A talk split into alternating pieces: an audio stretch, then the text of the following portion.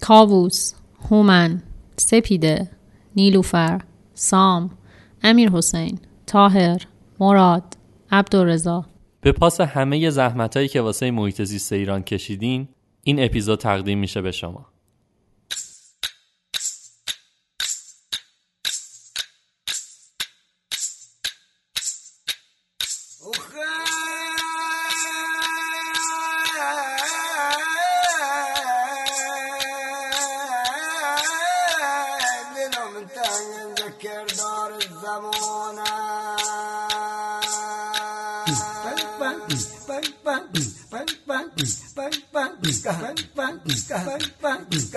سلام. اینجا یه رادیو واسه جلون دادن.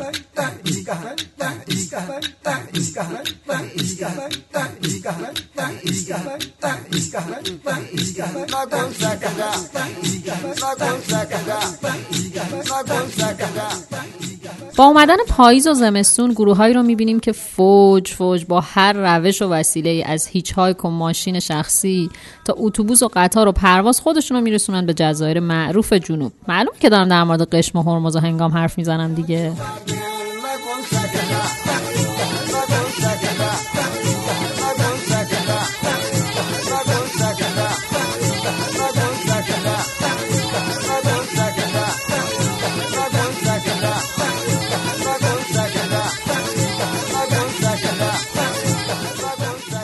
راستش قبل از اینکه این اپیزود رو بنویسیم خیلی درگیر این موضوع بودیم که حالا که این جزایر با حجوم توریستا داره به فنا میره آیا درسته که ما هم به این قضیه دامن بزنیم و بیشتر همه رو تشویق کنیم واسه این سفر؟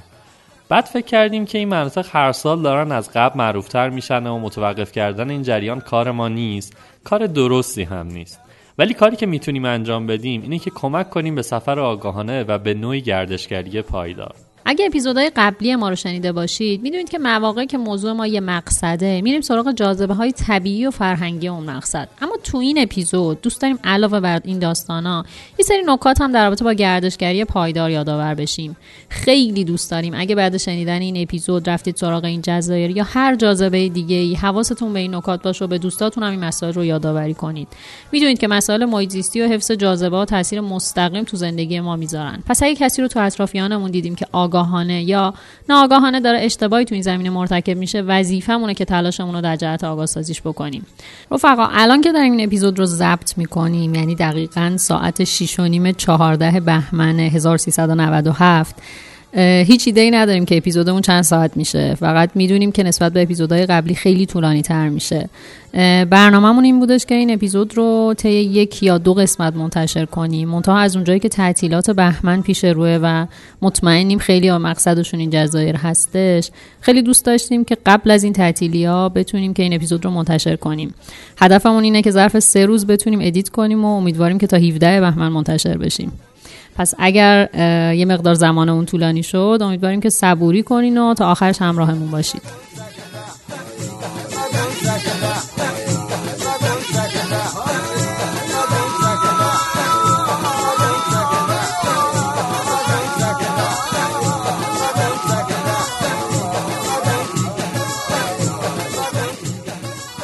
برای رسیدن به جزایر هرمزگان اول از همه باید خودتون رو برسونید بندر عباس. برای رسیدن به بندر عباس می‌تونید از راه جاده یعنی با سواری یا اتوبوس برید یا از قطار و هواپیما استفاده کنید. که البته اگه هوایی میرید می‌تونید پروازتون رو مستقیم به قشم بگیرید که با این کار لذت بندر عباس گردی رو از دست می‌دید. کلا کار اشتباهی که خیلی‌ها می‌کنن اینه که هیچ وقتی رو برای شهر بندر عباس نمی‌ذارن. مستقیم از ایستگاه راهن و اتوبوس خودشون میرسونن اسکله حقانی که محل سوار شدن شناور برای قشم و هرمزه. اما من می‌خوام بگم روز اول یا روز آخر سفرتون حداقل چند ساعتی رو برای بندر عباس وقت بذارید.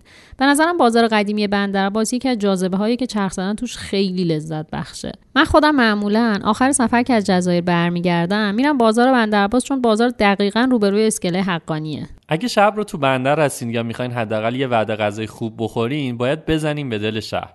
اگه از اون آدمایی هستین که فضا خیلی براتون مهمه با اینکه آبمون توی جوب نمیره اما جاهایی مثل بادگیران و داریوش و اینا هست که غذای جنوبی خوبی دارن. اما اگه غذای ناب دلتون می‌خواد باید برین محله پشت شهر یا بلوار صیادان. اونجا یه راسته است که پر از غذا فروشی های مختلفه. با اینکه کلا از صف وایسادن واسه رستوران خوشم نمیاد اما شاید بد نباشه. کمی تو صف وایسین و این ماهیا و قلیه های رستوران بندر رو امتحان کنین. یه رستوران قدیمی با یه ظاهر قدیمیتر اما کیفیت غذایی بسیار عالی. اگر هم غذای دریایی نمی‌خواین و دلتون یه فلافل دبش می‌خواد کمی بالاتر می‌تونین یه سر به فلافلی خالو احمد بزنین و یه دلی از غذا در بیارین. سالار من چندین بار بندر رفتم و همیشه هم رستوران بندر جزو اولویت هم بوده. اما یه جای جذابی که این دفعه رفتم و خیلی ازش راضیم راسته فلافلی های خیابون 22 بهمنه. البته میشه گفت یه جورایی جاذبه ترکیبی آبان و آبادان و بندره. چون تا جایی که من دیدم تمام فلافلی ها آبادانی و همه هم از این مدل سلف سرویسی ها با هزاران طعم و قیافه خوشرنگ و خوشمزه. جلوتر حسابی در مورد سفره بهشتی جنوب صحبت می‌کنیم. اما یه جاذبه خفن دیگه که نباید دستش بدین بازار ماهی فروش های پشت شهره. از اون بازارها که حتی واسه منی که ماهی کلا دوست ندارم هم جذابه. تو این بازار انواع و اقسام ماهیایی که ما غیر جنوبی ها حتی عکسشون رو هم ندیدیم اونجا. یه همهمه عجیبی تو بازار و معنای واقعی اون بازارهای ماهی که تو فیلم ها می‌بینید و می‌تونید اینجا درک کنید. خیلی خوبه. داستان بندر عباس برای ما تموم نشده. اما از اونجایی که توی این اپیزود زمانمون خیلی محدوده الان ازش رد میشیم و قول میدیم توی اپیزود بعدی برگردیم بهش.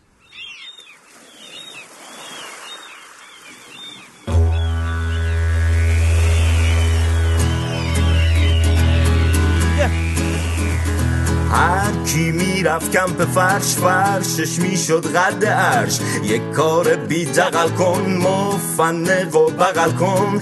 جونا بزن بی جورا ولی به پا نپری تو آو آو آو. یک شب گلک بخوابی از دم میشی سرخابی. باس میبستی بند رخت بزن برو چند درخت. رنگین کمون یه در رست خوراک ساز و همونجور که گفتیم مسیر دسترسی به هرمز از طریق اسکله حقانی و شناوره. برنامه شناوره رو می‌تونید از طریق سایت همتیکت.ir چک کنید.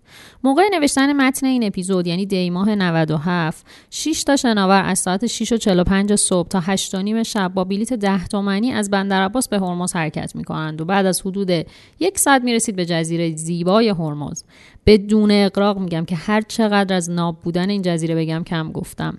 واسه همینه که می‌خوام ازتون خواهش کنم که این بار که به این جزیره سفر کردید لطفا لطفا لطفا جوری رفتار کنید که سالهای بعدی هم هممون بتونیم به این جزیره سفر کنیم و لذت ببریم. اولین و ساده ترین نکته اینه که آشغال نریزید. می‌دونم تو خیلی از ساحل و سایت های دیدنی پر از آشغاله اما بازم شما آشغال نریز.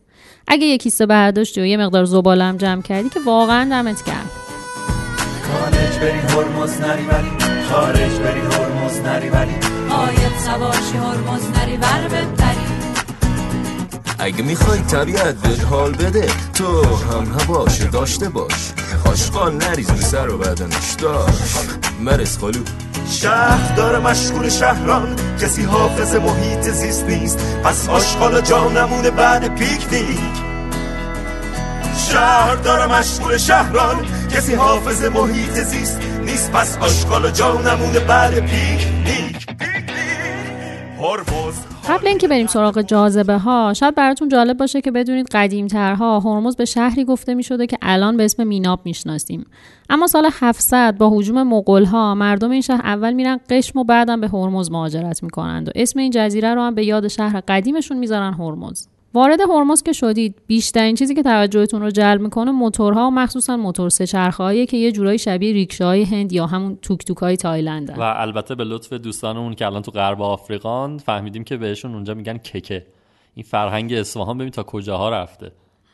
سعی کنید همون اول داستان باشون ارتباط بگیرید که برای گشت های جزیره لذت بخش گزینه همین موتور سهچرخان قبل اینکه بریم سراغ گشت جزیره بذارید خیالتون رو بابت بحث اقامت راحت کنم. تو هرمز چند مدل می‌تونید اقامت کنید؟ اولین مدل کمپ و چادره که خب تو شلوغیا و تعطیلیا شانس کمی دارید که بتونید جای دنجی پیدا کنید. اما در کل توصیه من به شما اینه که چه زمان شلوغی و چه زمان خلوتی حتما برای پیدا کردن محل کمپ از محلیا کمک بگیرید. اینجوری هم می‌تونید جای مناسب و امنی پیدا کنید. هم وسایلتون رو با کمک موتور چرخاشون تا محل کمپ ببرید. راستی گفتم وسایل. اینم بگم که رفقا سعی کنید هر جایی که سفر می‌کنید خوراکی مورد نیازتون رو از همونجا بگیرید. مثلا اگر شام شب اول رو می‌خواید خودتون درست کنید مواد اولیه‌اش رو بار نکنید از شهر خودتون ببرید.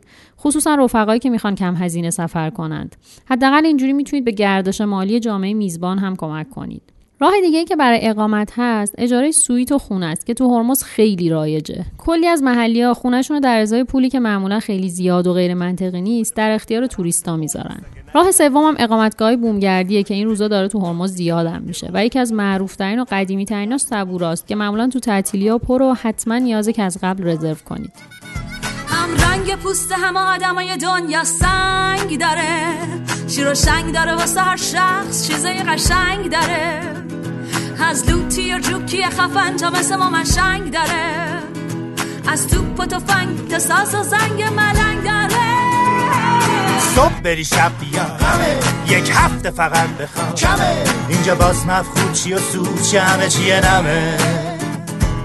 تقویم و ماه و سال دنیا بازار آل خواب و خیال آدمه. یک قرون دوزارم بی خیال. شاید و همه.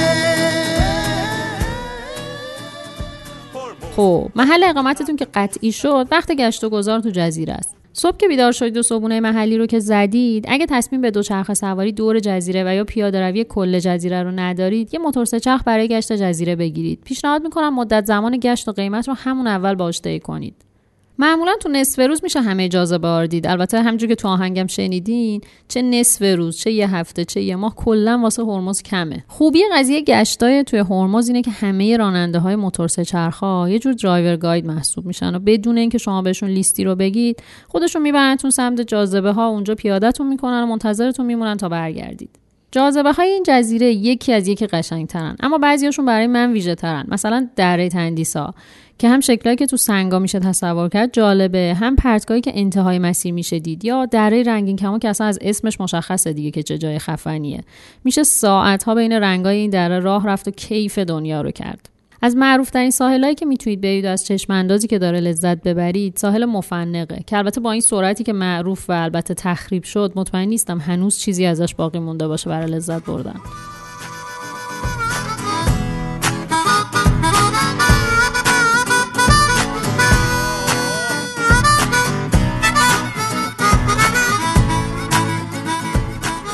درباره جذابیت و ویژه بودن هرمز ساعت ها میشه بحث کرد.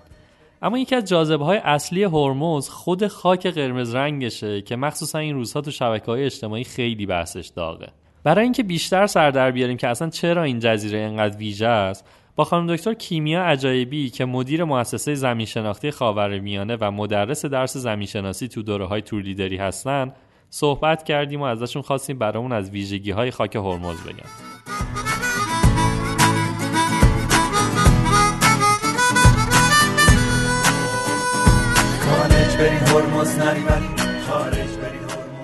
خانم دکتر عجبی من اولین سوالم از شما اینه که خاک هرمز خیلی در صحبت میشه که ما باید ازش محافظت کنیم ازش نباید برداشت بکنیم به دلیل اینکه خیلی خاک خاصی داره.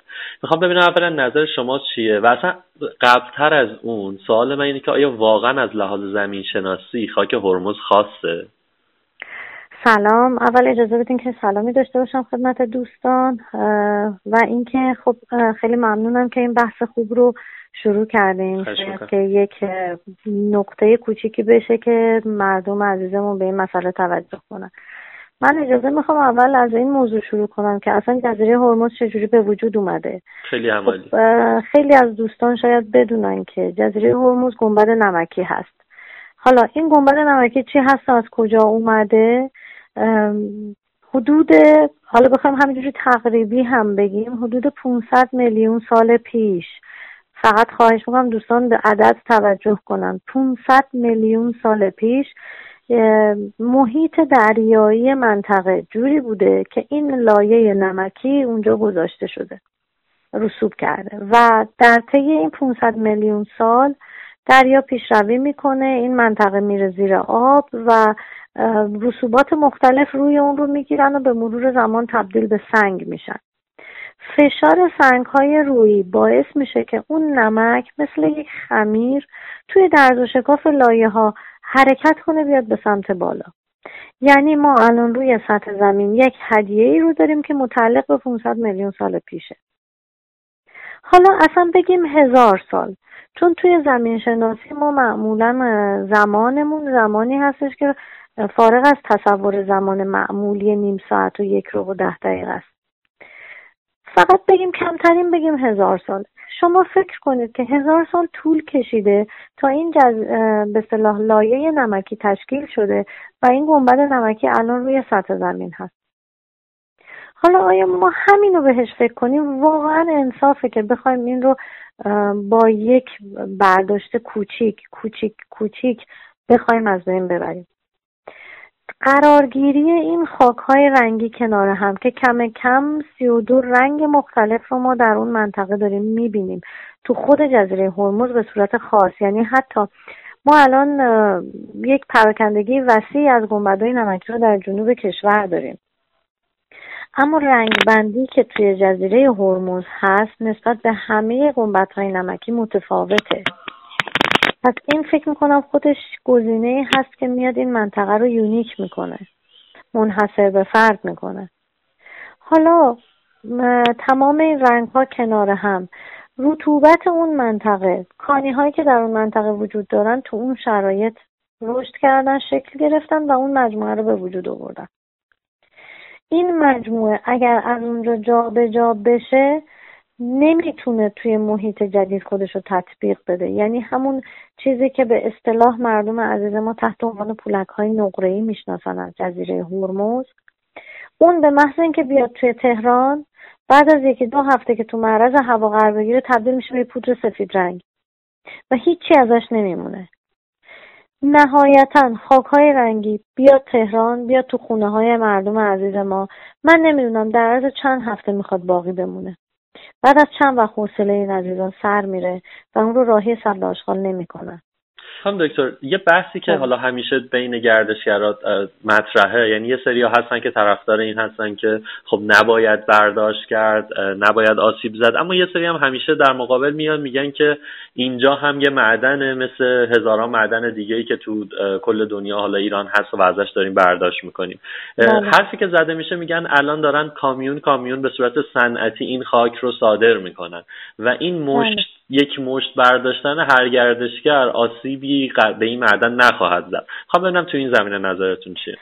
ما اگر بخوایم به تاریخ و فرهنگ کشورمون برگردیم فقط یه ضرب مثل بگم. قطر قطر جمع گردد وانگهی دریا شود.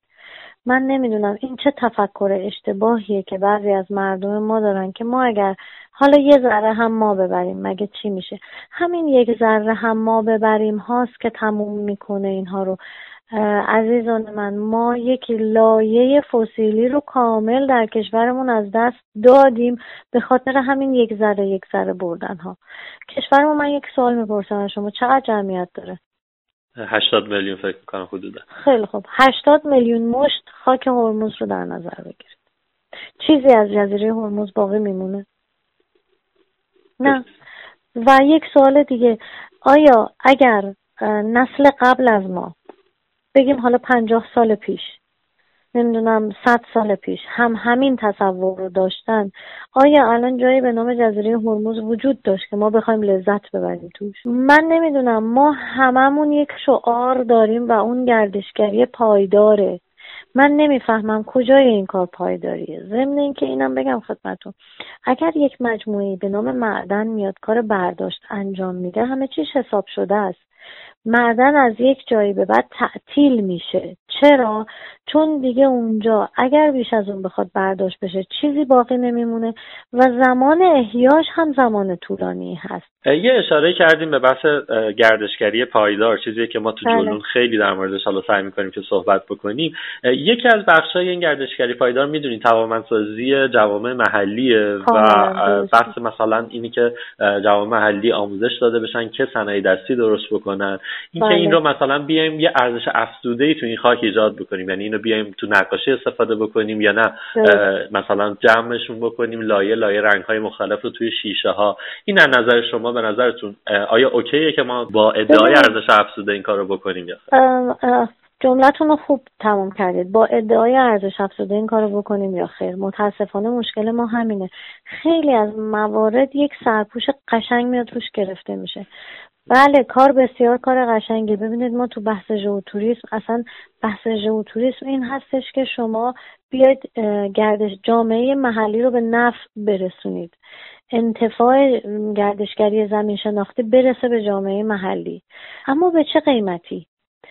ما توی بحث ژئوتوریسم میگیم اگر فراورده ای استفاده ازش به عنوان یک product محلی به عنوان یک محصول محلی ضرر به اون محیط نزنه okay اشکال نداره. اما به شرطی که اون موازین و چارچوب ها لحاظ بشن توی کار. دیگه یه دفعه دقیقا چیزی میشه که اصخایی می‌کنم. الان شما وارد جزیره قشم میشی جزیره هرمز میشی تمام دور تا دور اون اسکله که دارید وارد میشید پر از این شیشه ها بله. خب شما خودتون حساب کنید. اون نقاشی خیلی کمتر خاک مصرف می‌کنه روی شیشه. تا اون شیشه پر شده اون لیوان پر شده که به عنوان شم داره کار میشه ازش. من یه سال دیگه هم بپرسم در مورد یک اتفاقی که خیلی سالها میفته حالا یه سالی نمیفته ولی تا سالها بعد اثرش رو میشه دید. این ماجرایی که به اسم فرش رنگی وای وای معروفه. وای, وای, وای نگید که دست رو نقطه حساسی گذاشتید. من خودم یکی از کسایی هستم که واقعا دقدقم این فرش جزیره هرمز هست و همیشه در موردش صحبت کردم. ببینید کار کار زیباییه اما اصولی نیست.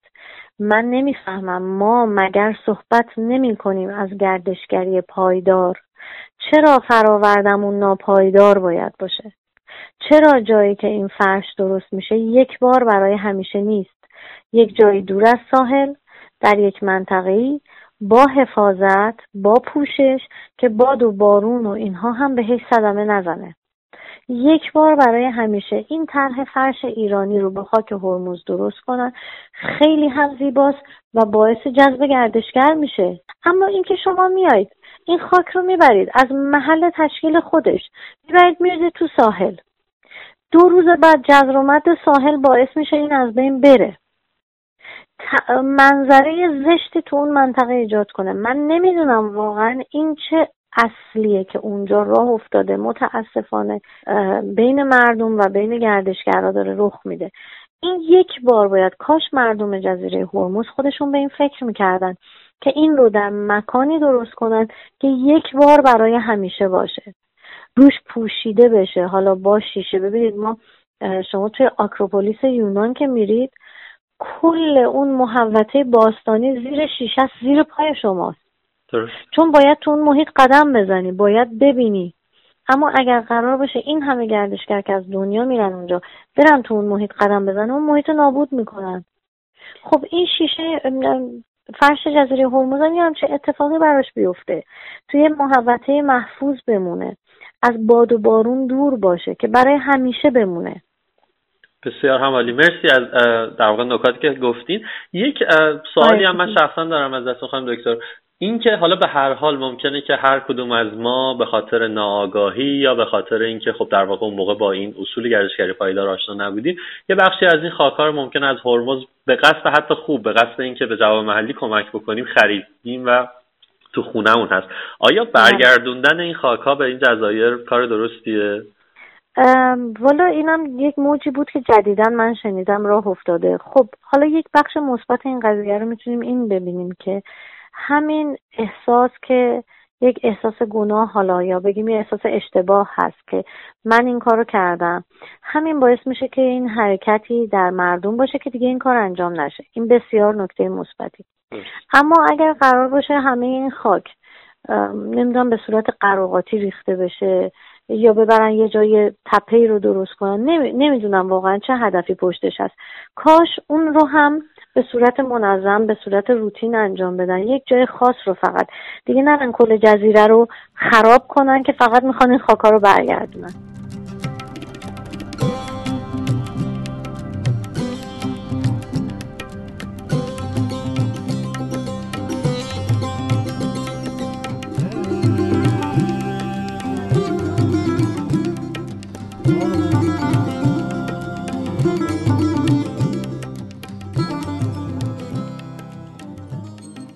جلوی خیلی از جاذبه ها دست فروش های محلی رو می‌بینید که خوراکی های محلی یا صنایع دستی میفروشن و می‌تونید کلی سوغاتی قشنگ بر خودتون بگیرید. اما همونجور که تو مصاحبه خانم دکتر عجایبی شنیدید بحث فروش خاک هرمز در قالب صنایع دستی هم چند وقتی خیلی باب شده. یکی از افرادی که خیلی به حفظ و معرفی هنر مردم بومی هرمز کمک کرده و موزه معروفی هم تو جزیره هرمز داره جناب دکتر نادعلیانه. با توجه به اهمیت حفظ خاک هرمز از دکتر نادعلیان در رابطه با استفاده از این خاک تو صنایع دستی پرسیدیم.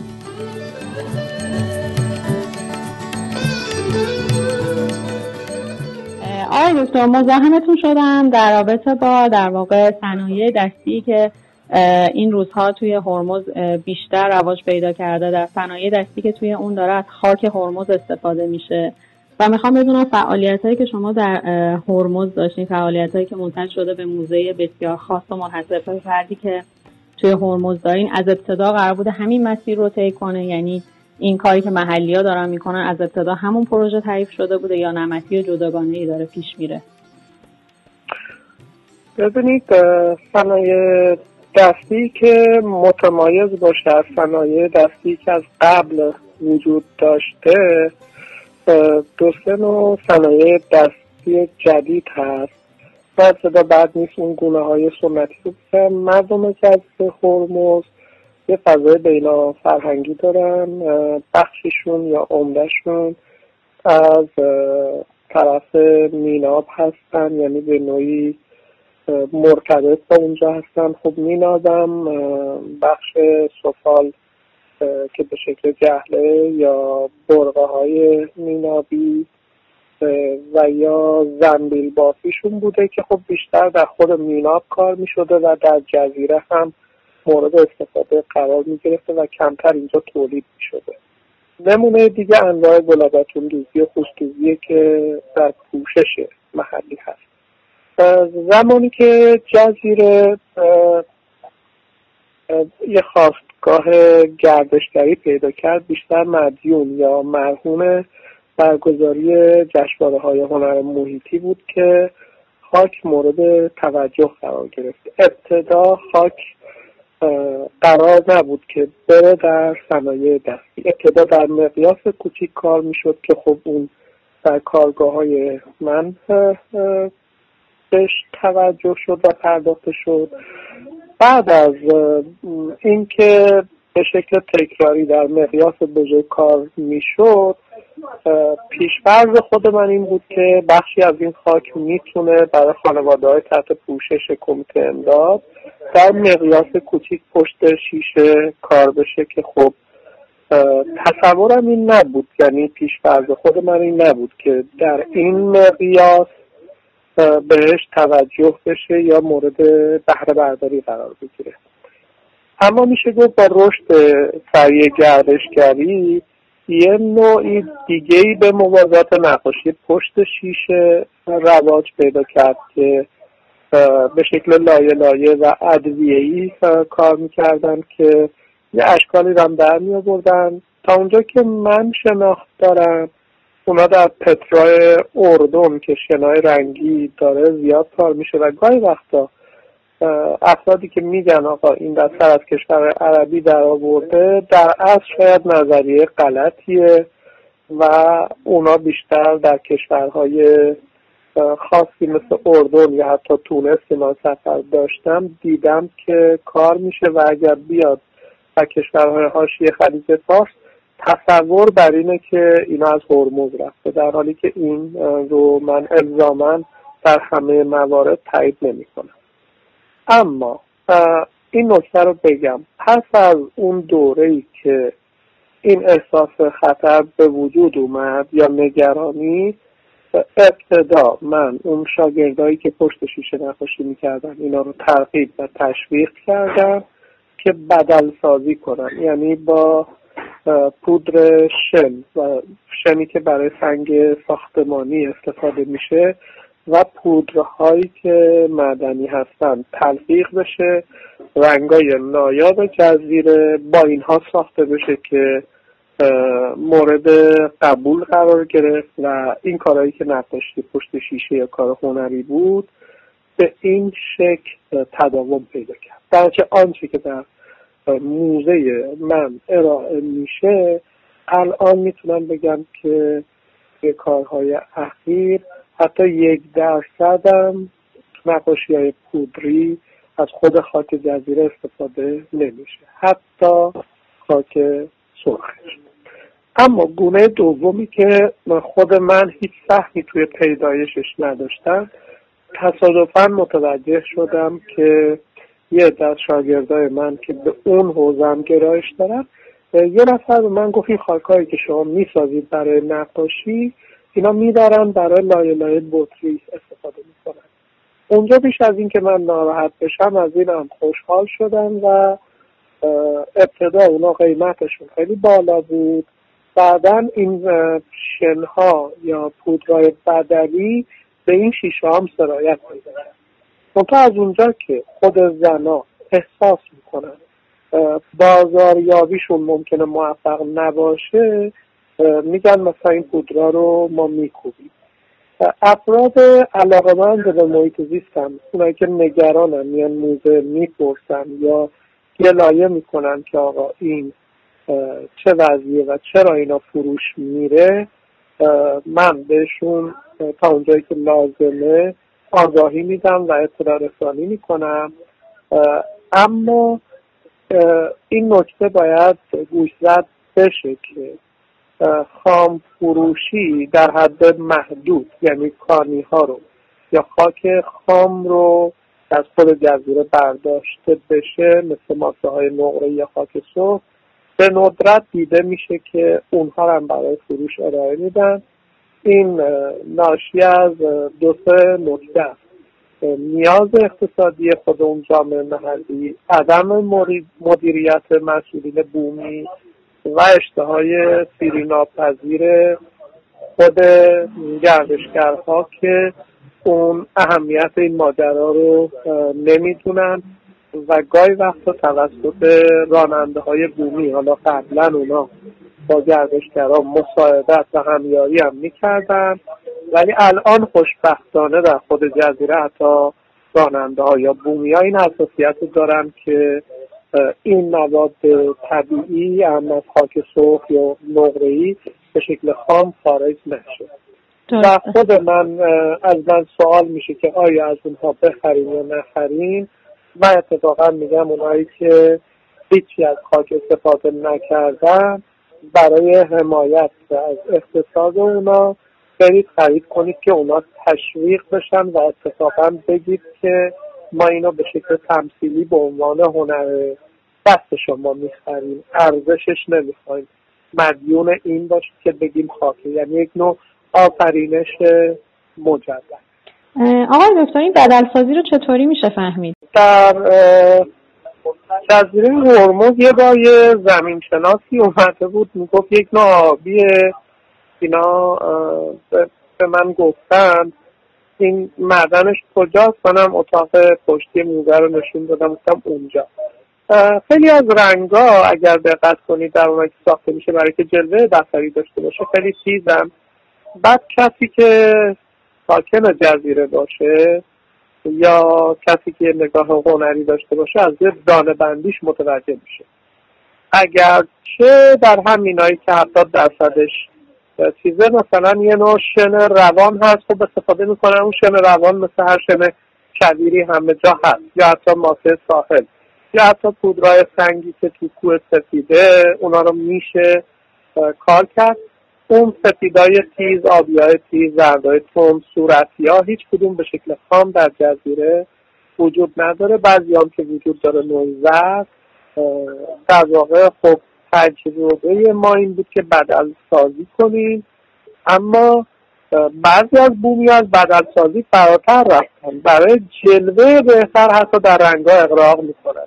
مثل عکسهایی که با فتوشاپ کنتراست رو می‌برن بالا مثلا آبی ملایم رو می‌کنن یا آبی تیز که به نظر من این از نظر آفرینش هنری جذابیت. یعنی ما باید کاری کنیم که در آینده هنر از ارزش در ارزش من بودن ماده هنری پیشی من فکر نمی کردم انقدر پیچیده باشه. منتها قبل از اینکه من با شما صحبت کنم چون ما اطلاعاتی در رابطه با این بدلسازی نداشتیم چیزی که می‌خواستیم به مخاطبای خودمون بگیم این بودش که توی حداقل این تعطیلات و از این به بعد هر وقتی که میرن سمت هرمز حداقل اون شیشه هایی که خاک توش هستش رو اصلا تهیه نکنن.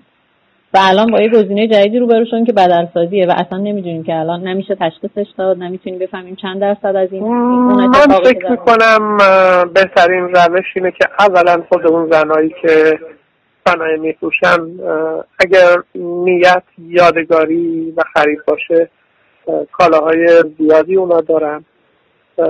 اول اینکه گردشگر اگه خواست کمک اقتصادی به اونا بکنه گاهی وقتا مقیاس در حد یه لوله کوچیل کوچیکی که در حد گردنبند کوچولوی چند تا لایه است. و من خود اونها هم باز درش بدلی وجود داره تا بتونن مقیاس رو کوچیک کنن و زیاد حساس نباشن.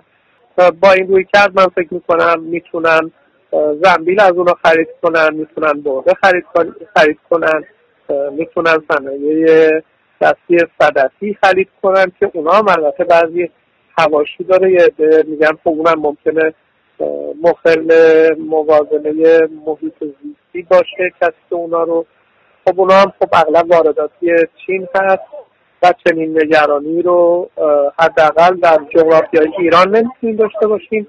ولی در یک گستره جهانی اگر تشخیص داده بشه که اونا سیر بیرویه میشن خود اونم هست.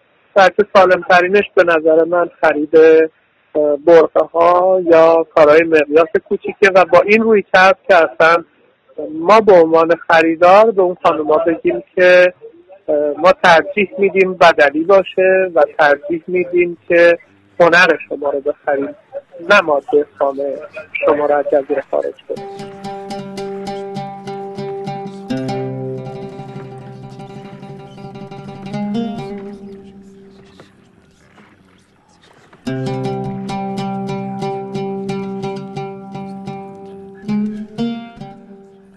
که شنیدین صحبت در مورد درستی هر کاری رو توی گردشگری میشه ساعتها ادامه داد. چرا که معمولا یه مرز ظریفی اون وسط هست. ما سعی کردیم هر آنچه شرط بلاغت رو باهاتون در میون بذاریم. و پیشنهادمون اینه که هرمز که رفتید نه تنها خاکش رو تو شیشه نکنید که از صنایع دستی که صرفا خاک ریخته شده تو شیشه و هیچ ارزش افزوده نداره نخرید. البته فکر کنم نیاز به تاکید نداره که این قصه در مورد همه جزایر به خصوص خاک نقره هنگام هم صادقه. قبل اینکه از هرمز خارج شیم اینم بگم که خفه نشم دیگه. درسته که خود آرامش جزیره و حتی دیدن خاکش باعث میشه که کلی کیف کنید از بودن تو جزیره. اما اینگونه نباشه که از دیدن جاذبه قافل بشید و مثل خیلیا برید یه گوشه جزیره کم کنید و بعد هم با افتخار برگردید شهرتون رو بگید. من یک ماه هرمز بودم و دیگه هرمز رو عین کف دستم بلدم.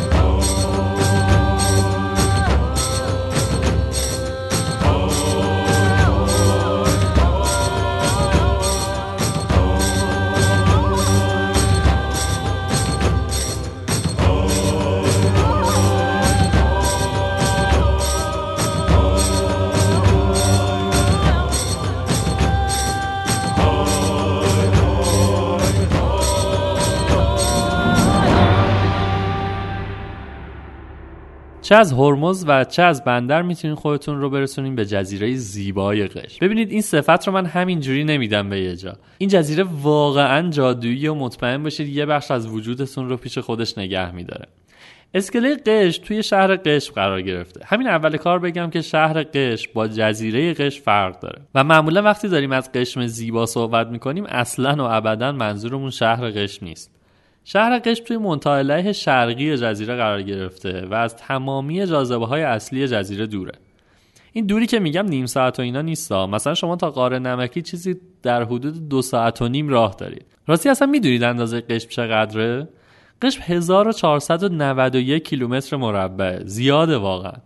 می‌دونستید قشم از 43 تا کشور دنیا بزرگتره. عجایب. قشم از کشورهایی مثل بحرین، هنگ کنگ، مالی و لیختنشتاین بزرگتره.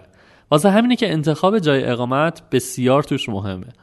با کمال احترام به اقامتگاه و هتل‌های شهر قشم من پیشنهادم اینه که توی راسته مرکز جزیره اقامت بکنید. جایی که هم به جاذبه ها نزدیک ترید و هم می‌تونید حال و هوای اصیل قشم رو توش تجربه کنید. انتخاب با شماست. این روزها و به لطف برنامه های توانمندسازی متعددی که تو اون منطقه برگزار شده کلی اقامتگاه محلی هستن که می‌تونن پذیرای شما باشن. از شیب دراز و نقاشه بگیر تا تبل و هفرنگو و سهیلی. هر کدوم از این اقامتگاه ها ویژگی ها و کاراکتر خاص خودشونو دارن. در نتیجه حتی شاید دلتون بخواد توی بیشتر از یکیشون اقامت کنید. اما حالا که اینجایی من دلم نمیاد از یه جاذبه مهم شهر قش بگذرم. اگه فکر کردی می‌خوام درباره قلعه پرتغالیا صحبت کنم خب طبیعتا دارین اشتباه می‌کنین دیگه. البته رب داره ها ولی نه دقیقا. ببینید شهر قش به قلعه پرتغالیای خوب داره واسه دیدن. البته که کلا قلعه های این شکلی تو جنوب زیاده. حتی یه خوبش هم توی هرمز هست که می‌تونید اونجا رو هم ببینید. آره ولی خلاصه قلعه رو که دیدین بیایم بیرون و سمت راست قلعه غذا فروشه خیلی کوچولو و خودمونی می‌بینین که چند تا صندلی پلاستیکی هم گذاشته تو کوچه. به ظاهر ساده مغازه نگاه نکنین. برید تو و خوشمزه ترین خوراک کوسه عمرتون رو بخورین طبق معمول بحث غذا که میشه من اختیار از کف میدم. اما این دفعه چون بحث خیلی تخصصیه از پرویز امینی عزیز که اتفاقا توی روستای تبل اقامتگاه داره خواستیم تا برامون از غذاهای جنوبی بگیم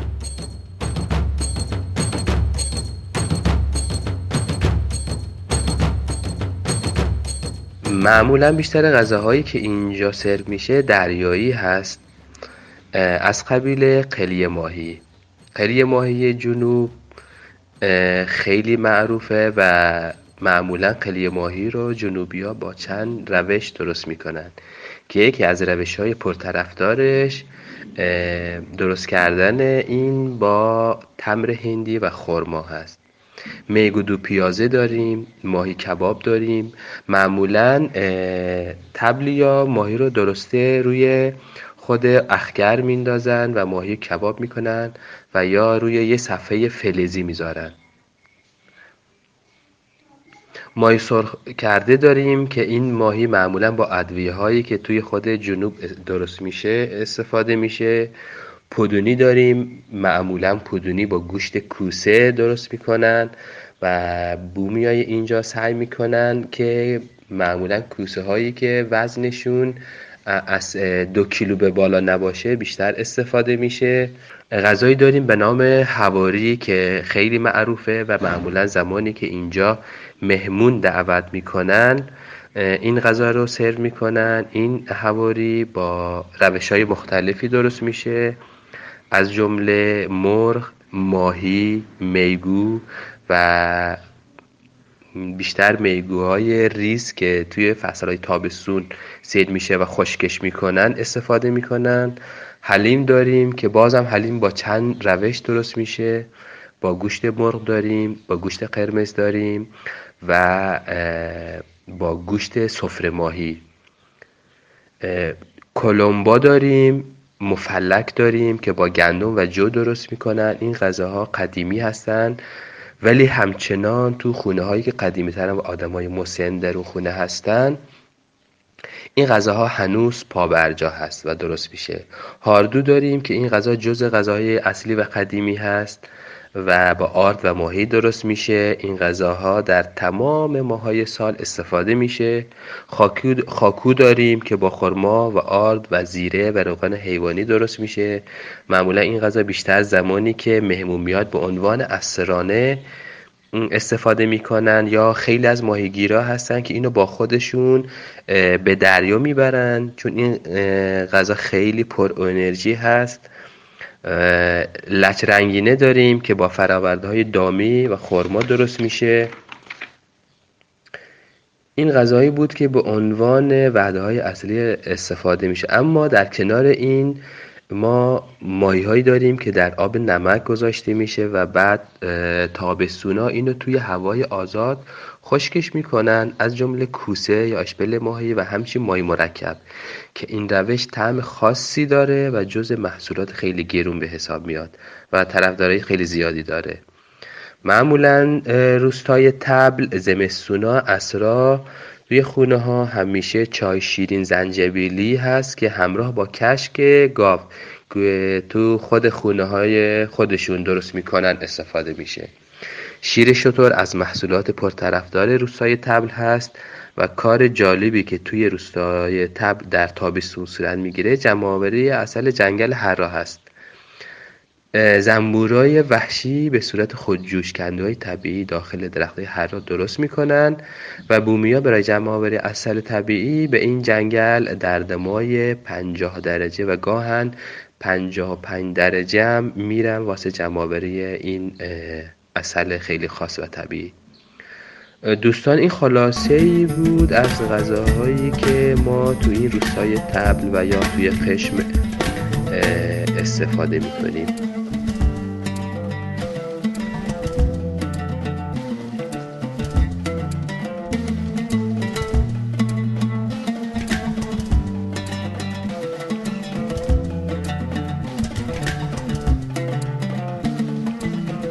شاید اولین چیزی که توی قشم نظرتون رو جلب کنه اینه که به نسبت دور افتاده بودنش زیر ساختای گردشگریش خیلی بهتر از خیلی شهرهای دیگه کشورمونه. نمیگم عالیه ها ولی حداقل یه نشونه هایی هست یعنی اینکه اینجا یه مسئول دلسوز داشته و خونه دلها براش خورده تا به اینجا رسیده. دلیل اون اینه که کل قش به عنوان یه پارک ثبت شده. ژئوپارک ها مجموعه هستن که زیر نظر یونسکو اداره میشن و باید استانداردهای گردشگری و محیط زیستی مشخصی رو رعایت کنند. ژئوپارک ها نشون دهنده تنوع عظیم زیستی و زمین شناختی کره زمین و معمولا مناطقی هستند که بهشت طبیعت گردا محسوب میشن. پرسه ژئوپارک شدن قشم و خیلی اتفاقای مهم دیگه ای که اونجا افتاده مدیون یه آدمیه که کمتر کسی است که اهل طبیعت باشه و نشناستش بیژن فرهنگ درشوری که سالها تو محیط ایران زحمت ها کشیده و مدتی هم مدیر محیط زیست قشم بوده برای قدم به قدم پیشرفت اون منطقه حسابی زحمت کشیده. بعد از سالها تلاش تو سال 85 قشم به عنوان یه ژئوپارک توسط یونسکو ثبت میشه. اما چند سال بعد و علیرغم بارها اختار و تذکر مسئولین به خواسته های یونسکو توجه نکردن و توی اتفاق دردناک اسم قشم از ژئوپارک های جهانی خط خورد. چند سال طول کشید تا با همکاری منطقه آزاد و اقداماتی مثل راهسازی و ارتقای کیفیت زندگی ساکنین محلی. تو سال 96 دوباره قش به لیست ژئوپارک برای چهار سال برگشت. اما بیایم ببینیم چه مسیرهایی تو قشم و اطرافش وجود داره. یکی از مسیرهایی که با گذر کردن ازش می‌تونید چند تا جاذبه رو با هم ببینید جاده جنوب شرقی جزیره است. اگر از شهر قشم بیاین پایین می‌تونید یه سر به غارهای خوربس بزنید و توی دالوناش جلوم بدید و بعد برید روستای برک خلف و سراغ دره زیبای ستاره ها ما اینجا قصد نداریم اطلاعات بدیهی رو که تو هر سایتی می‌تونید پیدا کنید و بهتون بگیم. فقط اینو بدونید که دره ستاره یکی از زیباترین و اصلی ترین جاذبه های زمین شناسی قشم و واقعا نباید از دستش بدین. اینجا یکی از اون جاهایی که میارزه که یکی از غروب هاتون رو توش تجربه کنید. وقتی باد لابلای این کلوتا میپیچه یه صدای وهمالود هومانند ایجاد می‌کنه. اینجوری که میگه ترسناک نیست واقعا صدای هو اینجوریه. خلاصه این صدا رو ایجاد می‌کنه و واسه همین محلی ها خیلی معتقدن که اینجا جن داره. الان مسئولین پارک اجازه نمیدن که بعد از غروب توی سایت باشین و اونجا رو تخلیه می‌کنن. کیمیا بذار من یه چیزی به خاطره ای بگم. ما رفته بودیم اونجا با یه اکیپی از دوستان. بعد من و یکی از بچه ها رفتیم یه ذره قدم زدن وسط اون کلوتا و اون عوارضی که هست. یه جایی نشستیم به غروب نگاه کردیم. خیلی شب قشنگی بود هلال ماه بود سیاره زهره بود. بسیار منظره جذابی بود. ما نشستیم هی میشیدیم سوت می‌زنن همه رو دارن بیرون می‌کنن. بعد کم کم فهمیدیم ما رو نمی‌بینن. خب ما هم نشستیم. و واقعا شب واقعا ترسناکی داشت. یعنی من با اینکه عاشق شب هم ستاره ها و اینها دیدن اون آسمون شب توی اون در واقع در ستاره خیلی کم کم ترس برمون داشت. بعد راه افتادیم اومدیم و سمت در ورودی نزدیک های در ورودی که بودیم یهو دیدیم موتور در واقع نگهبانا روشن شد. اومدن اولین کاری که کردن این که یه دور دورمون زدن که مطمئن بشن پامون سوم نداره. و بعد از اون بود که خیلی ترسناک پرسیدن شما کجا بودین؟ گفتیم میچودی که اینجا مونده بودیم این پشت آخه ما همه رو بیرون کردیم چطور شما رو ندیدیم؟ و واقعا ترسیده بودن. یعنی اصلا اینجوری نبودش که خیلی شاکی باشن. خیلی ترسیده بودن و خوشحال بودن که بالاخره ما داریم از اون فضا میریم بیرون.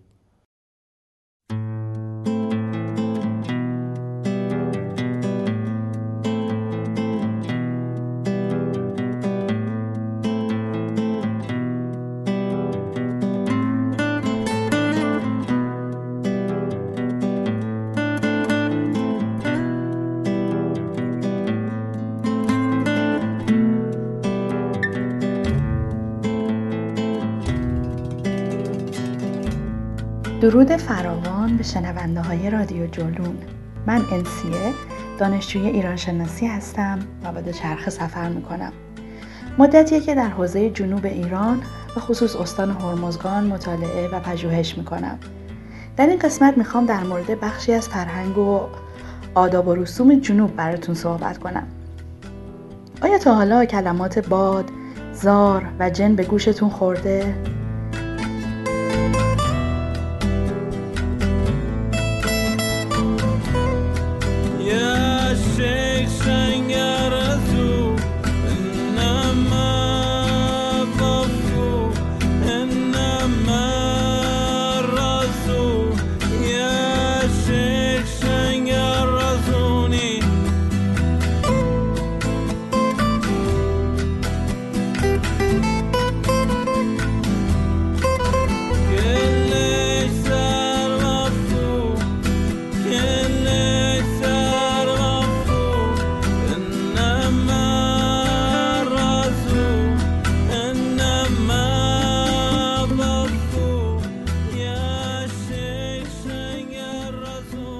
مردمان جنوب ایران بر اساس یک رسم دیرینه که بخشیش از افریقا و بخشی از اون از شمنهای شرق و مغولستان میاد به وجود نیروهای غریبی باور دارن که به اونها باد میگن. اگر کسی به این بادها مبتلا بشه درمان او با انجام یه سری مراسم و توسط بابازار یا مامازار امکان پذیره. اگه بخوام به صورت خلاصه براتون بگم این بادها انواع مختلف و اسمهای متفاوتی دارن و هر کدومشون تأثیراتی می‌ذارن و درمانهای خاص خودشون رو هم دارن. بادهای مسلمان کم خطرتر و بادهای کافر پرخطر و مرگافرینن. حالا شخصی که به این بادها گرفتار میشه اگه ندونه که باد داره میره پیش دکتر و درمان می‌خواد. اما درمان نمیشه پس بعد از مدتی متوجه میشه که باید بره پیش بابازار یا مامازار. در طی یک مراسم که بهش بازی میگن بابازار یا مامازار اشعار می‌خونه و دهل که اونم انواع داره اونجا نواخته میشه با های مختلف. بابازار و مامازار شروع به صحبت کردن با بیمار می‌کنه. نکته ای که هست اینه که یعنی اعتقاد بر اینه که بیمار خودش حرف نمی‌زنه. بلکه اون بادی که درون جلد شخص بیمار رفته با بابازار یا مامازار صحبت می‌کنه و گاهی با زبانهای عربی، انگلیسی، سواحلی و غیره صحبت می‌کنن. و اینجاست که بابا یا مامازار متوجه میشه که فرد مبتلا به چه نوع بادیه. مثلا شیخ شنگر که خطرناکترینشونه، لیوا یا بقیه اونا.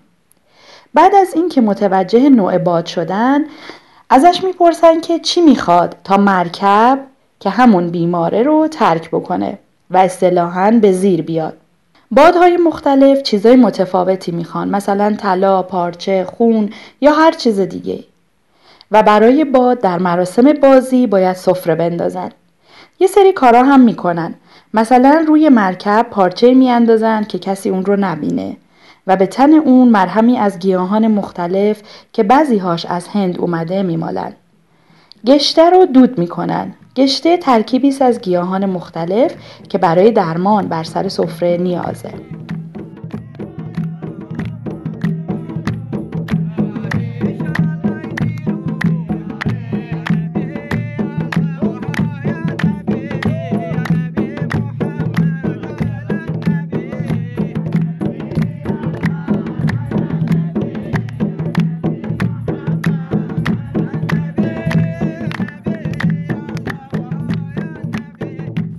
در این مراسم فقط اهل هوا می‌تونن شرکت کنن اهل هوا کسایی هن که به بادی مبتلا شدن و علاج یافتن که در گذشته توسط زنی به مراسم دعوت می شدن که بهش خیزرانی می گفتن.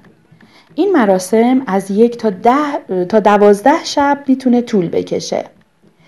بعد از اینکه بیمار خوب شد اون هم به جرگه اهل هوا میپیونده و از این پس یک سری کارها رو باید و یک سری ها رو نباید انجام بده. مثلا همیشه باید لباس مرتب بپوشه و عطر بزنه و یا اینکه کارهای خلاف نکنه و خیلی موارد دیگه. براتون بگم که باباها یا مامازارها چه کسانی هستند. این افراد کسانی هستند که قبلا به بادی مبتلا شدند و البته این مقام در قالب موارد از پدر یا مادری که بابا یا مامازار بوده به ارث می‌رسه. در مراسم بازی خود بابا یا مامازار گبدهل می‌زنه و می‌خونه و بقیه با اون همخونی می‌کنن. ریتم های عجیب رو در فیلمی که توسط ناصر تقوایی درست شده می‌تونین ببینین. این فیلم با نریشن احمد شاملو گویای بسیاری از زوایای این مراسمه.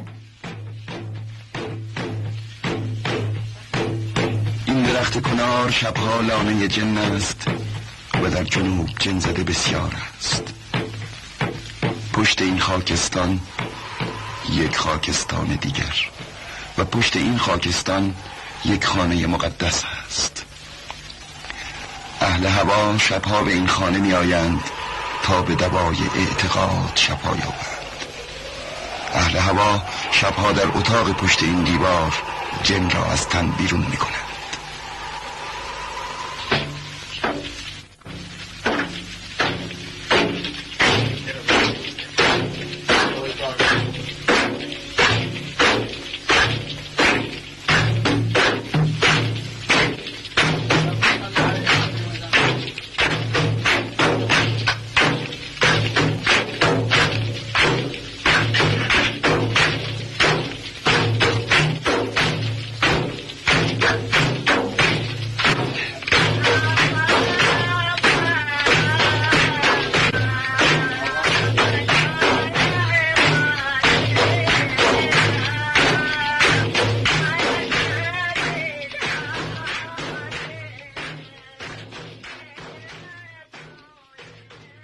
در ادامه اون جاده می‌تونید جزایر ناز رو هم ببینید کلا تو بازی از قشم دونستن وقت جزر و مد آب خیلی مهمه.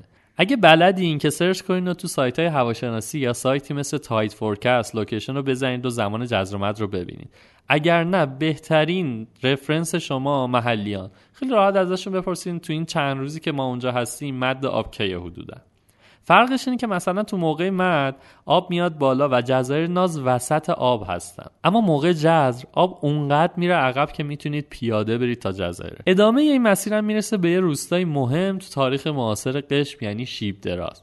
تا حالا اسم لایک پشتای پوزه عقابی رو شنیدین؟ اسم بیژن فرهنگ درشوری علاوه بر فعالیتایی که کیمیا بهش اشاره کرد با یه اتفاق مهم گره خورده و اون هم حفظ یکی از گونه های در حال انقراض اون منطقه به اسم لاک پشت پوزه عقابیه ما نخواستیم که دوباره مزاحم استاد بشیم و ترجیح دادیم که از مصاحبه استفاده کنیم که چند سال قبل خانم مینوسابری با ایشون انجام دادن و توش داستان این اتفاق رو شرح دادن.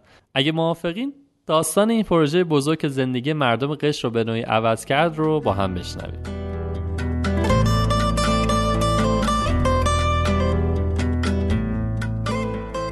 در رابطه با لاک پشت پوز عقابی که شما برای حفظش تلاش کردین هم راجع به این نوع لاک پشت توضیح بفرمایید هم چه تلاشایی کردین؟ ببینید من سال هشتاد رفتم جزیره قبل از 1380 من از 1350 تو محیط زیست کار می‌کردم. یعنی از سال اول تاسیس محیط زیست در ایران. من از 76 و اینا سازمان اومدم بیرون به صورت آزاد با مشاوره کار می‌کردم با های توریستی کار می‌کردن و بعد رفتم با منطقه آزاد قشم کار کردم. اونجا مسئولیت محیط زیست قشم با من بود. مسئولیت محیط زیست منطقه آزاد قشم البته جزیره اداره محیط زیست دیگه ای هم داشت. اونجا من کار رو شروع کردم جزیره رو تمیز کردم هر را کاشتم. پرنده ها رو نگه داشتم ها رو درست کردیم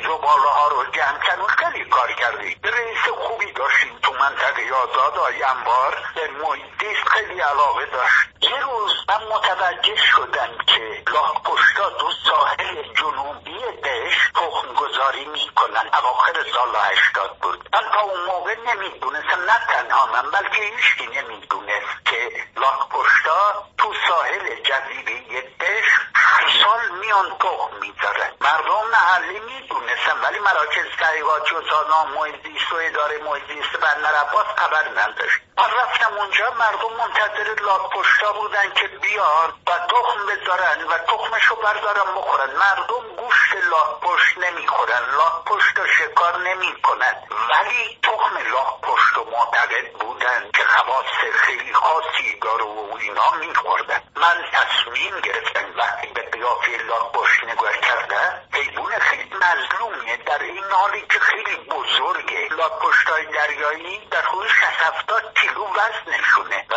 حیوان از این ای هستن بعد این از دریا اومده بود بیرون موجود دریایی و تو ساحل داشت تخم میذاشت تو شنا یعنی بیشتر دید قیافش و چهره بود منو تحت تاثیر قرار داد و من تصمیم گرفتم به این حیوان کمک کنم از همون روز با مردم صحبت کردم با شورا صحبت کردم کسی هم به مردم نگفته بود که تخمور نداری مقام رسمی خاصی هم نبودم اونجا من ولی با مردم صحبت کردم فقط از شب اول ما تخما رو جمع کردیم بعد گرفتاریم این بود که اگه می‌خواستیم توی لونه هاشون بذاریم تخمان بمونن سگ و گربه میخوردن روبا تو جزیره زیاد بود. مردم هم استدلالشون این بود که اگه ما بر نداریم سگ و روبا می‌خوره. و روبا واقعا تو ساحل منتظر بود که لاپشتا برن تو آب اونا بخورن. به هر حال ما جمع کردیم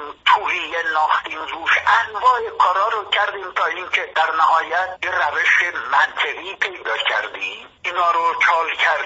نادگیری کردیم علامت گذاری کردیم خلاصه مردم خیلی کمک کرده. همون مردمی که تخم لاک پشت میخورده و ما موفق شدیم سال اول ده هزار تا تخم جمع کرد ما به لاک پشت نگاه کردیم چه کار می‌کنه وقتی تخم می‌ذاره تخمایی رو که برمیگاشیم میبردیم بین لاک پشت دوباره تخما رو چال می‌کردیم. منتها نه که در سراسر ده بیست کیلومتر ساحل در یه جایی به طول صد متر در بیست متر پلوش چادر زدیم نگهبان گذاشتیم. خودمون مستقر شدیم. بعد چادرمون رو کردیم کپر چون چادر برزلکی خیلی گرمه. بالاخره اونجا مستقر شدیم. ماهی انبارم بهمون پول داد. حمام ساختیم توالت ساختیم منبی آب ساختیم به تدریج.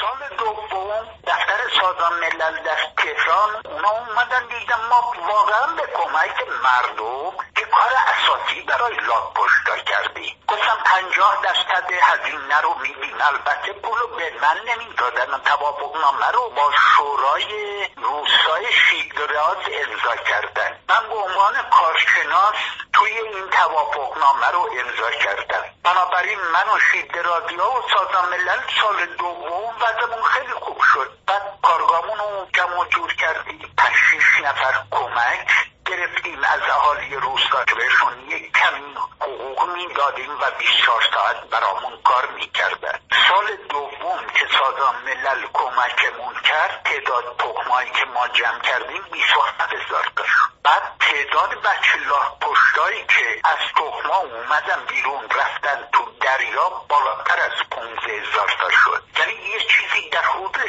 درصد تخمای جمع شده تبدیل شد به بچه با همون روشی که ما اونجا به پشت نگاه کرده بودیم و با سیادا و ماهیگیرهای قش مشورت کرده بودیم. و البته بلا فاصله ما اسناد و مداره که کارگاه های امریکا و استرالیا و عرب و اینا رو جمع کردیم نگاه کردیم دیدیم که روش ما با اونا قابل مقایسه است. الان هفت سال این کار تکرار میشه و هفت سال از سال قبلش بهتر انجام میشه. امسال هم که من اصلا نبودم تو جدید و بچه های این کار رو عالی انجام دادن سازم مللم بهشون کمک کرد.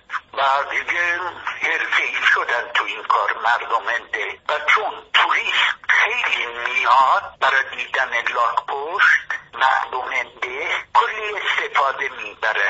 صنایع دستی میفروشن قایق کرایه میدن. خلاصه یه منبع درآمد شده لاک پشت برای روستای اونجا؟ بنابراین شدن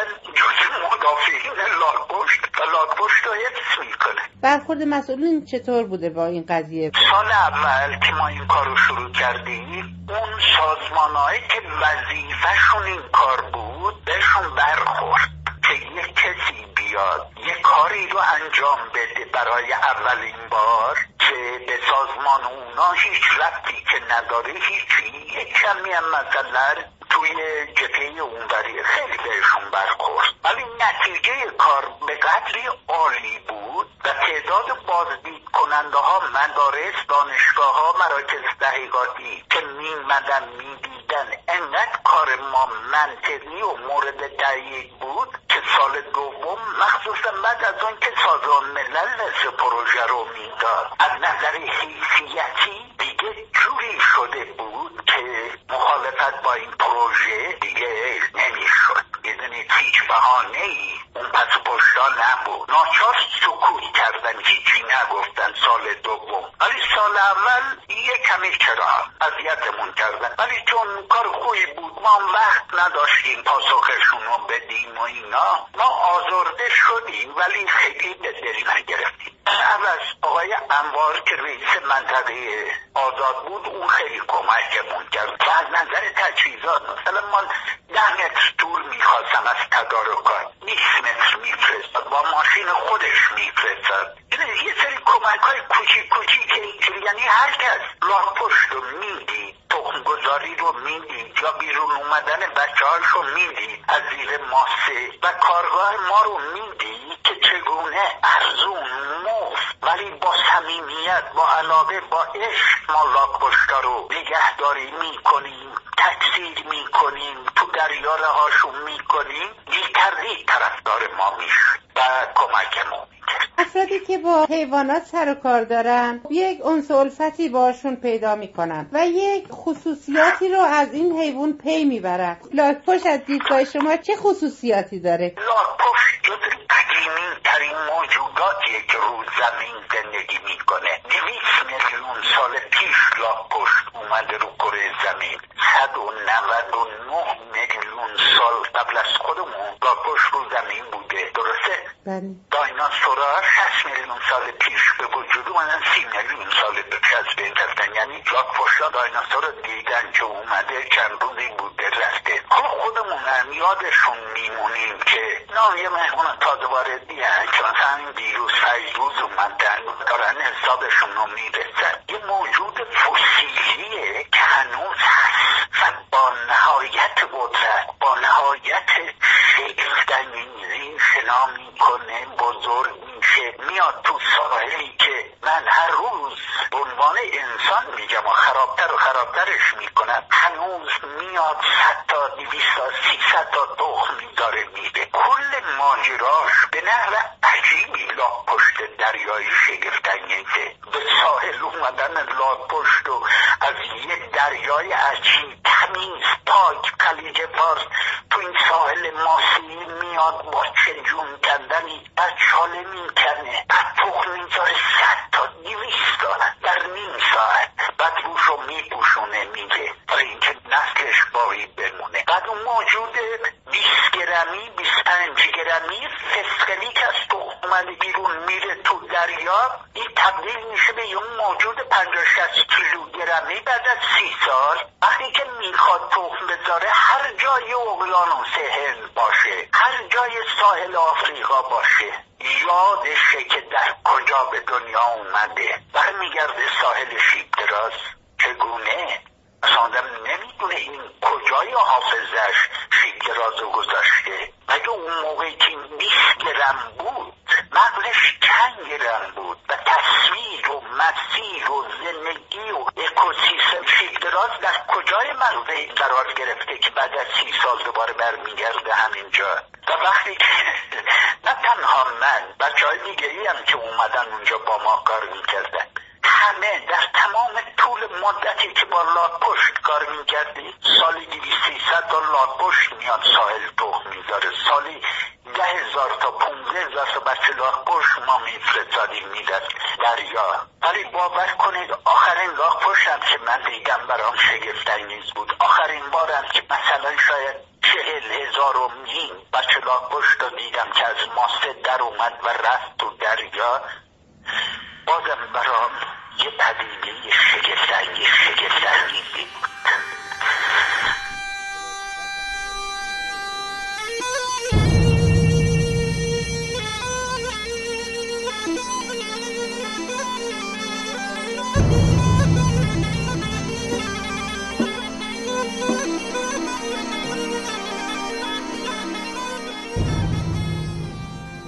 جا داره که یادی هم کنیم از مهندس هومن جوکار که در کنار آقای درشوری تو این پروژه زحمت ها کشیده و متاسفانه بیشتر از یک ساله که به همراه هفت نفر دیگه از فعالای محیط زیست اون به دلایل نامعلوم زندانند. واقعا امیدواریم هرچه زودتر ننگ این اتهام زشت از روی دلسوزای واقعی محیط زیست ایران برداشته بشه. کسایی که جوونیشون رو تو دشتا و کویرای ایران گذاشتن حقشون این نیست.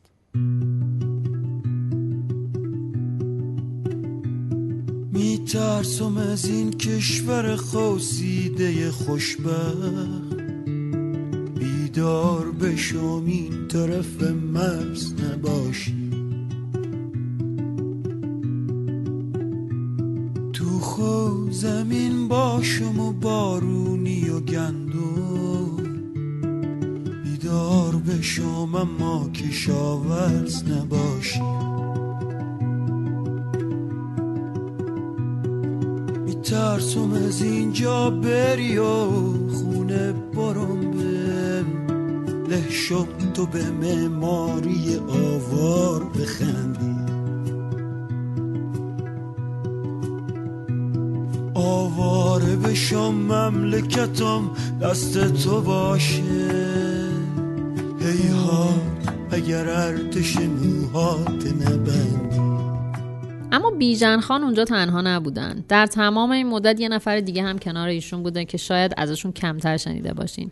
کسی که نقش اصلی رو توی توانمندسازی مردم محلی و به خصوص زنان روستایی ایفا کرده. ایشون خانم پروین درشوری هستن که پا به پای استاد درشوری توی قشم زحمت کشیدن. ازشون خواستیم برامون از روزهای اولی که اونجا بودن و سختی‌ها و خاطراتشون بگن.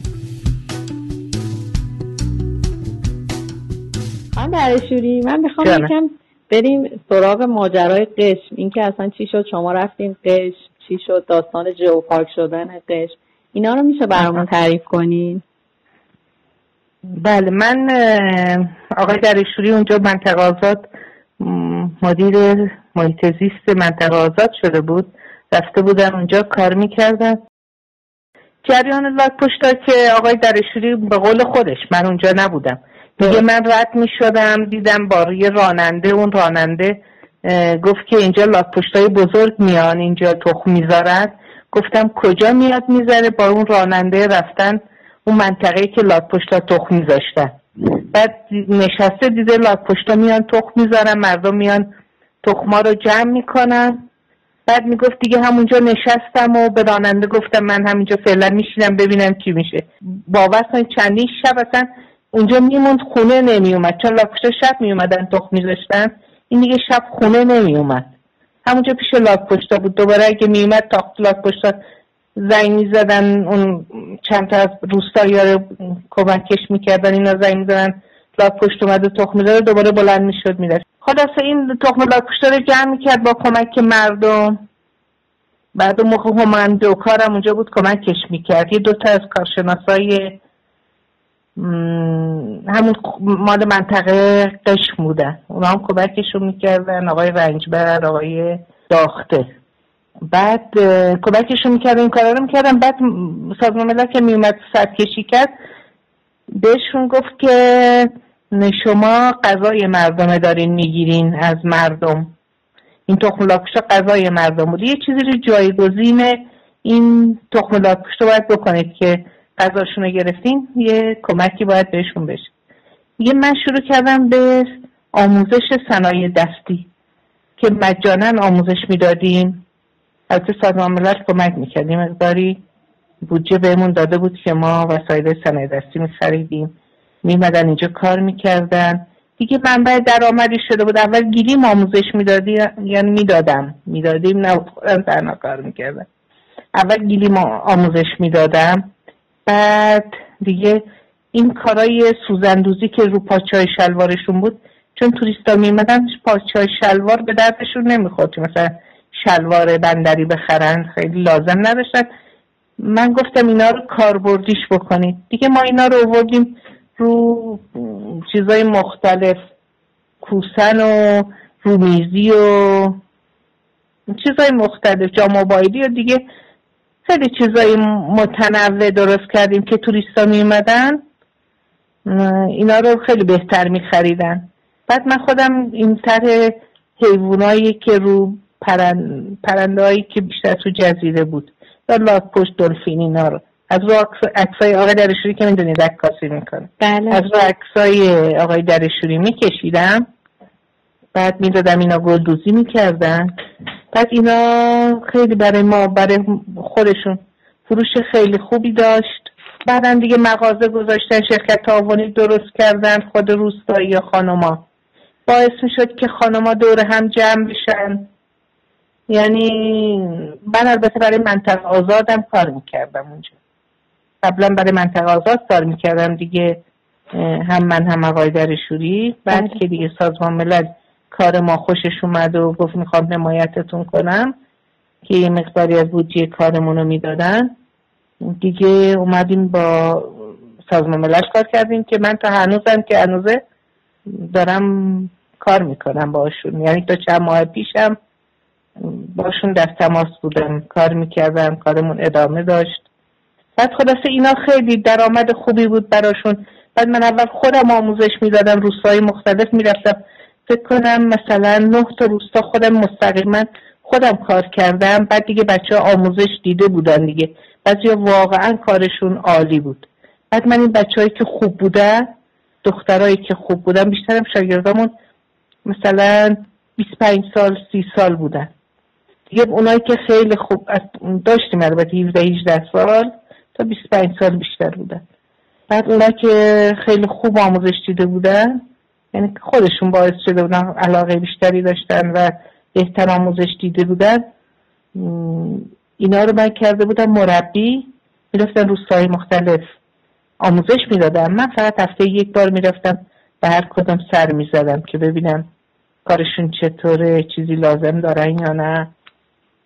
خلاصه از این کارا و خودم هم که کار می‌کردم بیشتر بچه های سعی می‌کردم دخترایی را آموزش بهتر بدم که ببینم بیشتر احتیاج دارم به پول این یعنی دقت بیشتری می‌کردم که اینا درآمدشون بیشتر باشه وقت بیشتری میذاشتم براشون. این کار من بود تو قشم که فکر کنم 6 سال هفت سال طول کشید. یعنی من تو جزیره قشم کار کردم. وقتی هم که اومدم اینجا من رابطه با بچه های جزیره قطع نکردم واقعا چون خیلی بهشون علاقه من بودم این دخترای خودم شده بودم دیگه زنگ می‌زدن اگه مشکلی داشتن. اول که من رفته بودم مثلا به تمام پرنده هایی که میکشیدن می‌دادم گلدوزی می‌کردن. اینا رو می‌گفتن پرنده مرغ دریایی. بعد دیگه تمام اسم پرنده ها رو از رو همین طرحهایی که من بهشون داده بودم گلدوزی کرده بودم تمام اسم پرنده ها رو دیگه یاد گرفته بودم بعض موقع خودم تعجب می‌کردم از اینکه اینا چجوری اسم تمام پرنده های جزیره رو یاد گرفتن. خلاصه خوب بود هم برای ما خوب بود هم بچه های جزیره. خیلی من واقعا تو این چند, چند سال لذت بردم از اینکه با بچه های جزیره کار کردم واقعا میگم ما واقعا لذت بردم خیلی دوستشون داشتم.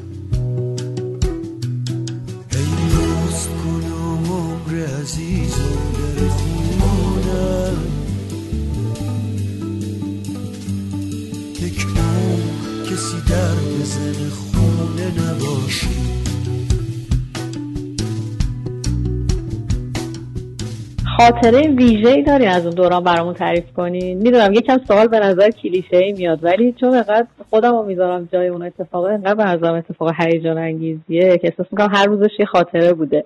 ولی چیز ویژه‌ای که الان مثلا وقتی میگم خاطره تو ذهنتون بیاد و خیلی تو ذهنتون پررنگ باشه دارید برامون تعریف کنین شاید این برای من لذت بخشترین چیزی بوده که دیدم. کوشه یه خانمی بود که می‌گفت اومده بود تو کلاس. آها ما آخرای کلاس همون تموم شد. به اینا کار سندگری می‌دادیم. چون دیگه بعد از سه ماه به عنوان سندگر معرفیشو می‌کردیم و و تو سندگری می‌دادیم دخترایی که اصلا خیلی محجوب بودن خودتون دیگه می‌دونید بچه های جزیره چطورت یکیشون اومد سخنرانی کرد تو یکی از همین جلسات. گفت من سرم درد می‌کرد مریض بودم. به هیچ داروی تاثیر نمی‌کرد. هرچی دکتر می‌رفتم خوب نمی‌شدم. بعد یه روز به دو... احتمالا افسردگی داشته. بعد می‌گفت یه روز به دکترم گفتم کلاس گیلیم بافی تو روستای ما باز شده. به من گفت که برو کلاس گیلیم بافی کلاس صنایع دستی. بعد خانمه می‌گفت من از وقتی اومدم این کلاس های صنایع دستی اولا خیلی قشنگ توصیف کرد کلاس صنایع دستی ما. می‌گفت این یک باغ پر از گل من وارد شدم چون گلیبا دیدی رنگیه. من وارد یک خودش خیلی واقعا قشنگ نوشته بود. در حالی کلاس پنجم ابتدایی سواد داشت. من وارد یک باغ گل شدم و کلاس موقع ثبت نامم گذشته بود و وقتی به خانم دریشوری گفتم من می‌خوام سرم درد می‌کنه مریضم دکترم گفته بیام کلاس با وجود اینکه یک ماه از کلاس گذشته بود منو با خوشتوی قبول کرد رفتم کلاس. بعد از اون من نه قرص خوردم نه سرم درد می‌کنه شبا نمیخوابیدم الان راحت میخوابم. احتمالا افسردگی داشته. دیگه جمع کلاس ما خیلی من چون بچه ها کم از خونه می اومدم بیرون سعی کردم که کلاسام درش شاد باشه. مثلا اگه می‌گفتن یه سیدی بذاریم گوش بدیم موقع نوار میذاشتن. یه نوار بذاریم. من گفتم آره یه نوارایی که مجازه بذارین اشکال نداری یعنی سعی می‌کردم کلاس رو شاد نگه دارم. بچه با هم حرف بزنن شوخی کنن یا یعنی خیلی سختگیری نمی‌کردم تا بچه ها روحیشون میان بیرون روحیشون خوب باشه. و این صحبت های این دختر که باعث می‌شد مریضیش خوب باشه یا یکی از دخترها می‌گفت من پدرم نابیناست خرج خونه رو میدم با همین کار. این چیزا برای من خیلی لذت بخش بود. خاطر خاصی ندارم. ولی اینکه کمکی بود برای دخترها من خیلی همیشه خوشحال بود نه چیز خاصی عالی. نه همین ها خیلی قشنگ بودش. خانم درشوی شد تو پروسه در واقع ژئوپارک شدن قشم هم شما حالا به طور مستقیم هم درگیر بودین همراه آقای درشوی نه ولی همه جا می‌رفتم باش. میگو اون خانمی که قرار بود بیاد امضا کنه ژئوپارک تصویب بشه از استرالیا یه خانمی اومد که این ژئوپارک ما رو امضا کنه وقتی امضا کنه که مثلا واقعا دیده بازدید کنه اومد یه, هفته یه چند روز یا یادم نیست چند روز چند روز قشم بود. و چون براش خیلی همش فکر می‌کرد که خانما خیلی محدودن گفت وضعیت خانماتون رو درست کنیم بعد جو پارک درست کنیم و من همه خانمایی که اونجا پست داشتن کار می‌کردن اینا رو دعوت کردیم این خانما رو دید. نمی‌دونم نه چیز خاصی به غیر از این ما نکردیم. ولی ما فکر نفسی می‌کنی تاثیر رو به این مهمی داشتید خانمایی که توانمند بودن یه پستی داشته یه کار مهمی انجام داده بودن اینا رو اینا رو همه رو یه زور دعوت کردیم اومدن. این خانم همشون رو دید دید که این خانم ها اینجا خودشون برای خودشون کسی هستن. دیگه اون, اون, اون از ذهنیتش در اومد که مثلا تو ایران خانم ها هیچ کاری نمی‌کنن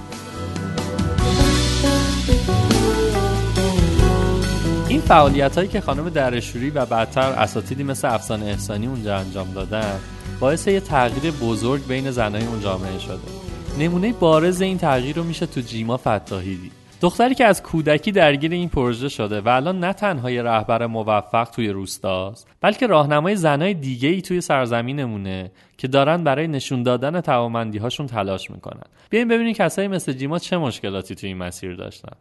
روستای ما مثلا محدودیتش به این قدر بود که خانم نباید بره بیرون خانم نباید درس بخونه خانم نباید بره جنسش رو مثلا به عرضه بذاره که بخواد بفروشه. از این حرفا. ما چون برادرامون کنار ساحل بودن و با آقای مهندس کار می‌کردن و خانمشون می اومدن اونجا تو کار صنایع دستی بودن ما هم می‌رفتیم کنار ساحل برادرامون می‌گفتن شما هم می‌تونید بیایید که خانم مهندس سرشوری اونجا تنها نباشن. و وقتی شروع کرده بودیم برای رفتن همه از ما حرف در می آوردند و می‌گفتند که این کار اشتباهه.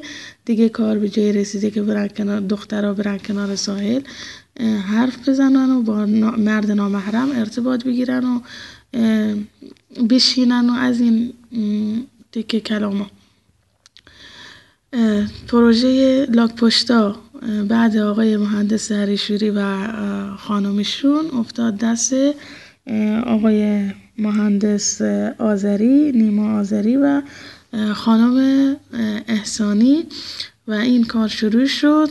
خیلی رونق گرفته بود روستا و دیگه هیچ وقت مردم اون تخما رو نمیخوردن فقط داشتن حفاظت می‌کردن. برای این که مثلا بتونیم بهتر از این گونه لاک پشت حفاظت کنیم یه کاری باید یه کاری باید تو روستا انجام می‌دادیم. ما هنر داریم به نام به نام گلابتون دوزی که فقط روی شلوارهای محلیمون کار می‌شد و کاربرد دیگه ای نداشت. گفتم که شما می‌تونین به جای این که فقط رو شلواراتون کار کنید رو این صنایع دستی رو گلاب تندوزی رو کاربردیش کنین روی شال جام بایلی کیف و از این چیزا که هر کسی وارد روستا میشه یه سوقاتی رو با خودش ببره و هم این که درآمدی بشه برای این جامعه.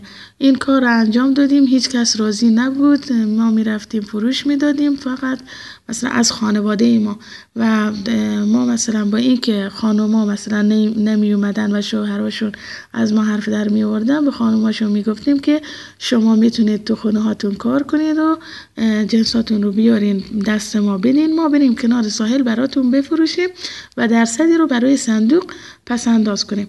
ما این کار رو می‌کردیم. کم کم بعد گذشت زمان خانم همه به این نتیجه رسیدن که هر جایی بری مثلا خانم هر جایی برن اصلا اشکال نداره. با همون اصالت با همون فرهنگ با همون گفتار و گویش همه چی که دارن می‌تونن جنسشون رو برزه بذارن و زن اصلا محدودیت خاصی خودش رو نداشته باشه تو هر روستایی. بعد دیگه اومدیم رو این, این حفاظت و صنایع که رو نقل گرفته بود دیگه اومدیم رو اقامتگاه های محلی کار کردیم گفتیم برای اینکه لاک پشت تایم نداره بتونیم و گردشگری که وارد روستا میشه بخواد دوباره برگرده قشم براشون سخت نباشه که بخوام دوباره برگردن. و همینجا خونه های محلی رو در اختیارشون بذاریم. چون خونه های ما خیلی بزرگه همه مردم مخالفت می‌کردن ولی میذاشتن.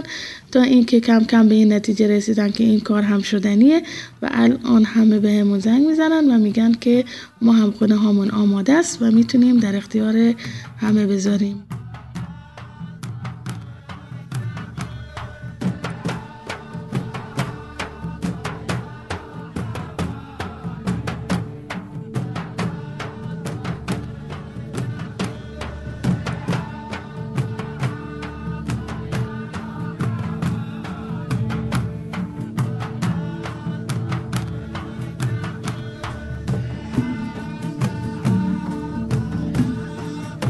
اسکله شیب دراز محلیه که می‌تونید از اونجا بریم به جزیره سوم جنوبیمون یعنی هنگام بخش زیادی از آدمای روستا الان جذب کار گردشگری و هدایت قایق‌های توریستا به سمت هنگام و البته دیدن دلفینا شدن.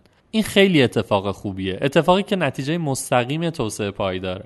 اما یه نکته همین وسط وجود داره که تقصیر من و شمای توریسته. رفتن سمت دلفین ها و دیدن پریدنشون و بازی کردنشون خیلی تجربه بی‌نظیریه. اما انگار به مرور یادمون رفته که دیدن حیوانات تو طبیعت یه پروسه زمانبر و تخصصیه که باید واسش حسابی زمان گذاشت. این رو کسایی که اهل پرنده نگری یا کلا رصد حیوانات تو طبیعت باشن می‌دونن. اما ما عادت کردیم که هی به ناخداها استرس وارد کنیم که یالا بریم اونور اونجان بریم اونور گاز بده و هی تشویقشون کنیم که بیشتر و بیشتر به دلفینا نزدیک بشن. این شده که الان ملت فکر می‌کنن اگه دلفین توی یه متریشون دایو نزنه اون ده هزار تومنی که به قایقران بینوا دادن سوخ شده. هممون انگار می‌خوایم با یه گوشیه موبایل عکاس حیات وحش بشیم و یه عکس خیلی دبش از دلفینا تو چند قدمیمون بگیریم. اما اینو در نظر نمی‌گیریم که این فشار بیرویه ما به دلفین ها باعث ترسیدنشون میشه. چیزی که همین الان هم رخ داده و محل تجمع دلفینا هی داره بیشتر و بیشتر از ساحل شیب دراز و هنگام دور میشه. تازه تمام ماجرا اینم نیستا.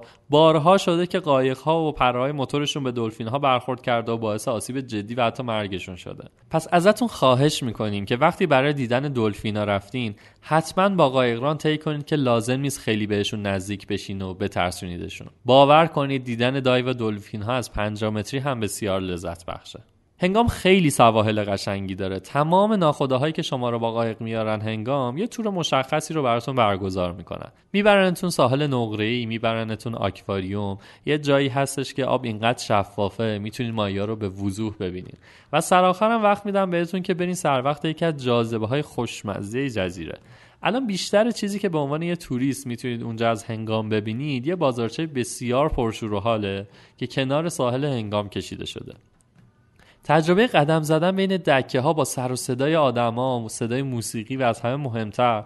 صدای خانمای جنوبی که شما رو دعوت می‌کنن به خوردن سمبوسه و اگه خوش شانس باشین غذای خوشمزه تر خیلی جذابه. یه سوقاتی هیجان انگیزی که توی تقریبا تمام دکه ها می‌بینید انواع گردنبند و گوشواره با صدفه. اما راستش متاسفانه خیلی هاشون محصولات چینی هن و باید جنس شناس باشین تا بتونین صدف خود منطقه رو گیر بیارین.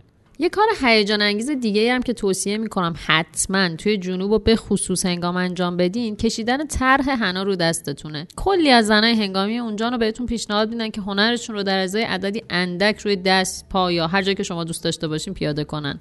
نقش حنا از اون یادگاریایی که چند روز بعد از سفرم هر وقت بهش نگاه کنید یه لبخند شیرین رو لبتون میاره.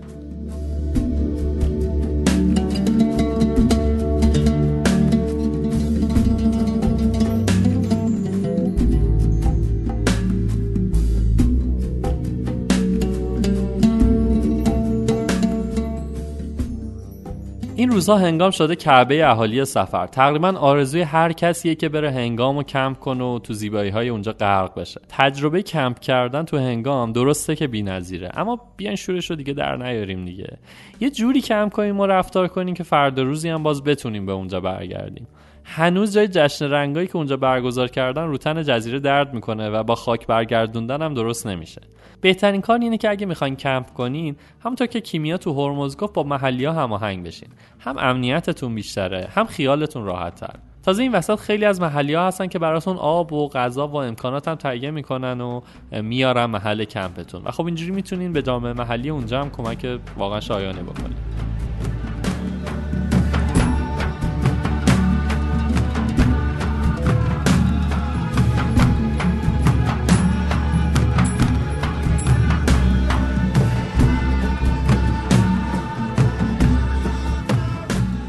برگردیم به قشم و بریم سراغ جاذبه های شمال جزیره. این روزها شهر تبل شده مرکز گردشگری جزیره. اسکله تبل یکی از بهترین جاها برای دیدن جنگل هراست ولی حتما حتما قبلش از همون روش که سالار گفت ببینید که موقع مد کیه.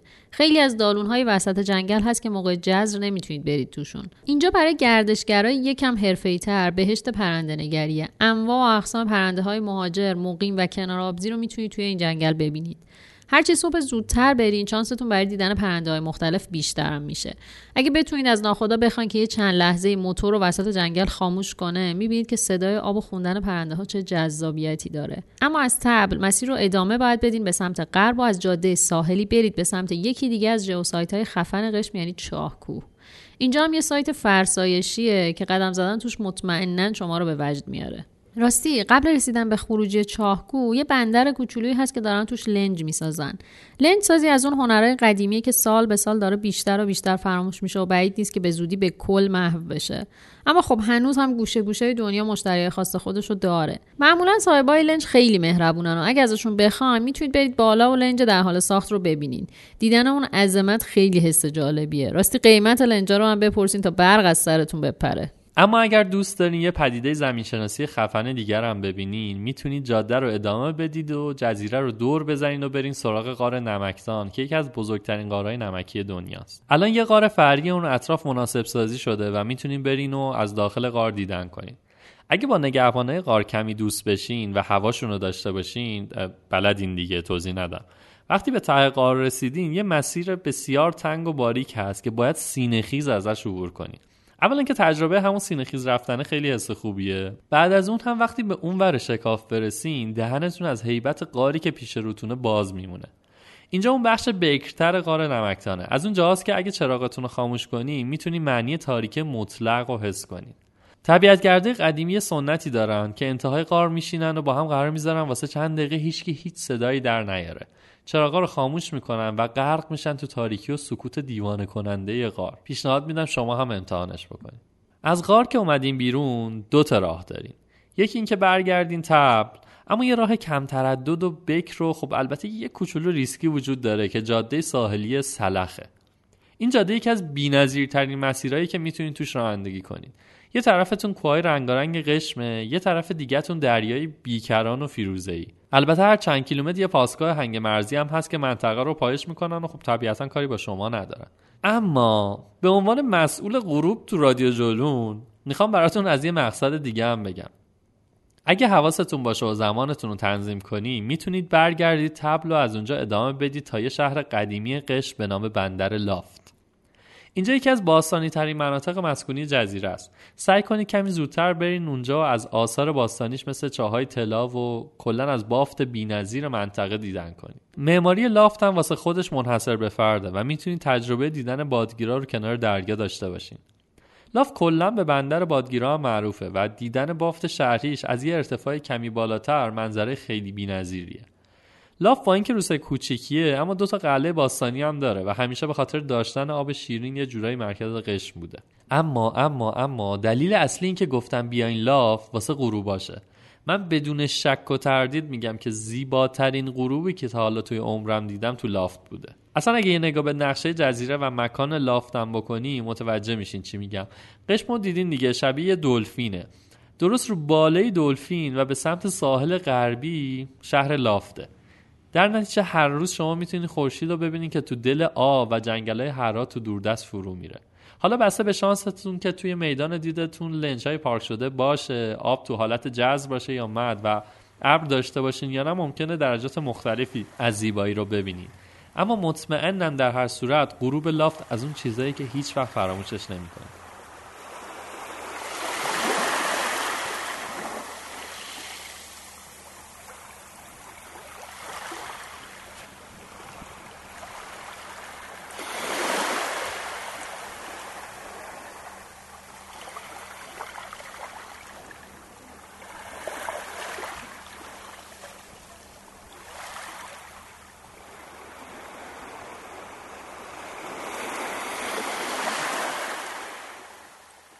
رفقا این روزا توی شبکه های اجتماعی مختلف می‌بینیم که دقدقه ها در مورد جزایر جنوب خیلی زیاد شده و این خیلی خوبه. خیلی خبر خوشحال کننده که هممون داریم نگران این جزیره ها میشیم.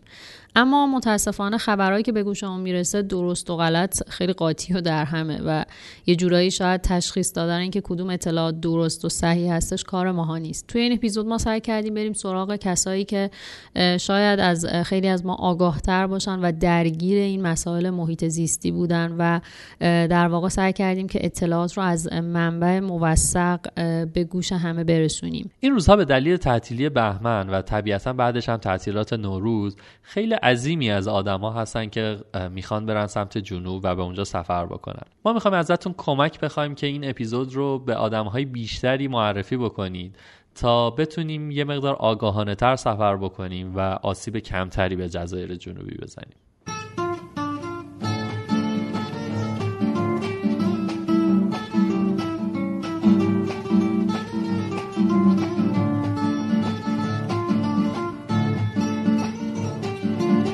هشتمین اپیزود فصل دوم رادیو جولون بود که شنیدیم. توی رادیو جولون من کیمیا خسروی به همراه سالار موسوی از تجربیات سفرهامون و دغدغه هایی که تو زمینه گردشگری داریم با شما گپ می‌زنیم.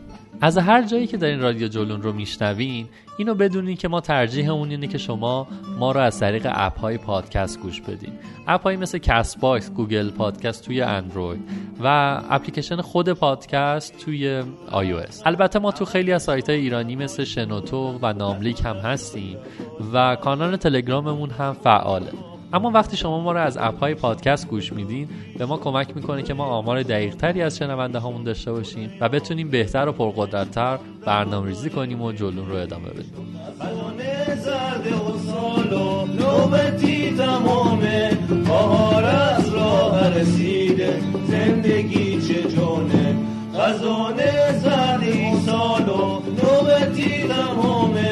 بهار از راه رسیده. زندگی چه جونه؟ بیون و هم بشیم یارم. همه هم راه و هم باور. دلون راه شو بشت با هم. جدا نبود دل از دل بر باشا روزی دور از هم همه شونه با شونه دست با دست سایه با سایه شرفت خونه با خونه از آن زردی سال و نوبتی دمامه بهار از راه رسیده. زندگی چه جونه؟ خزانه زردی سال و نوبتی دمامه بهار از راه رسیده. زندگی چه جونه؟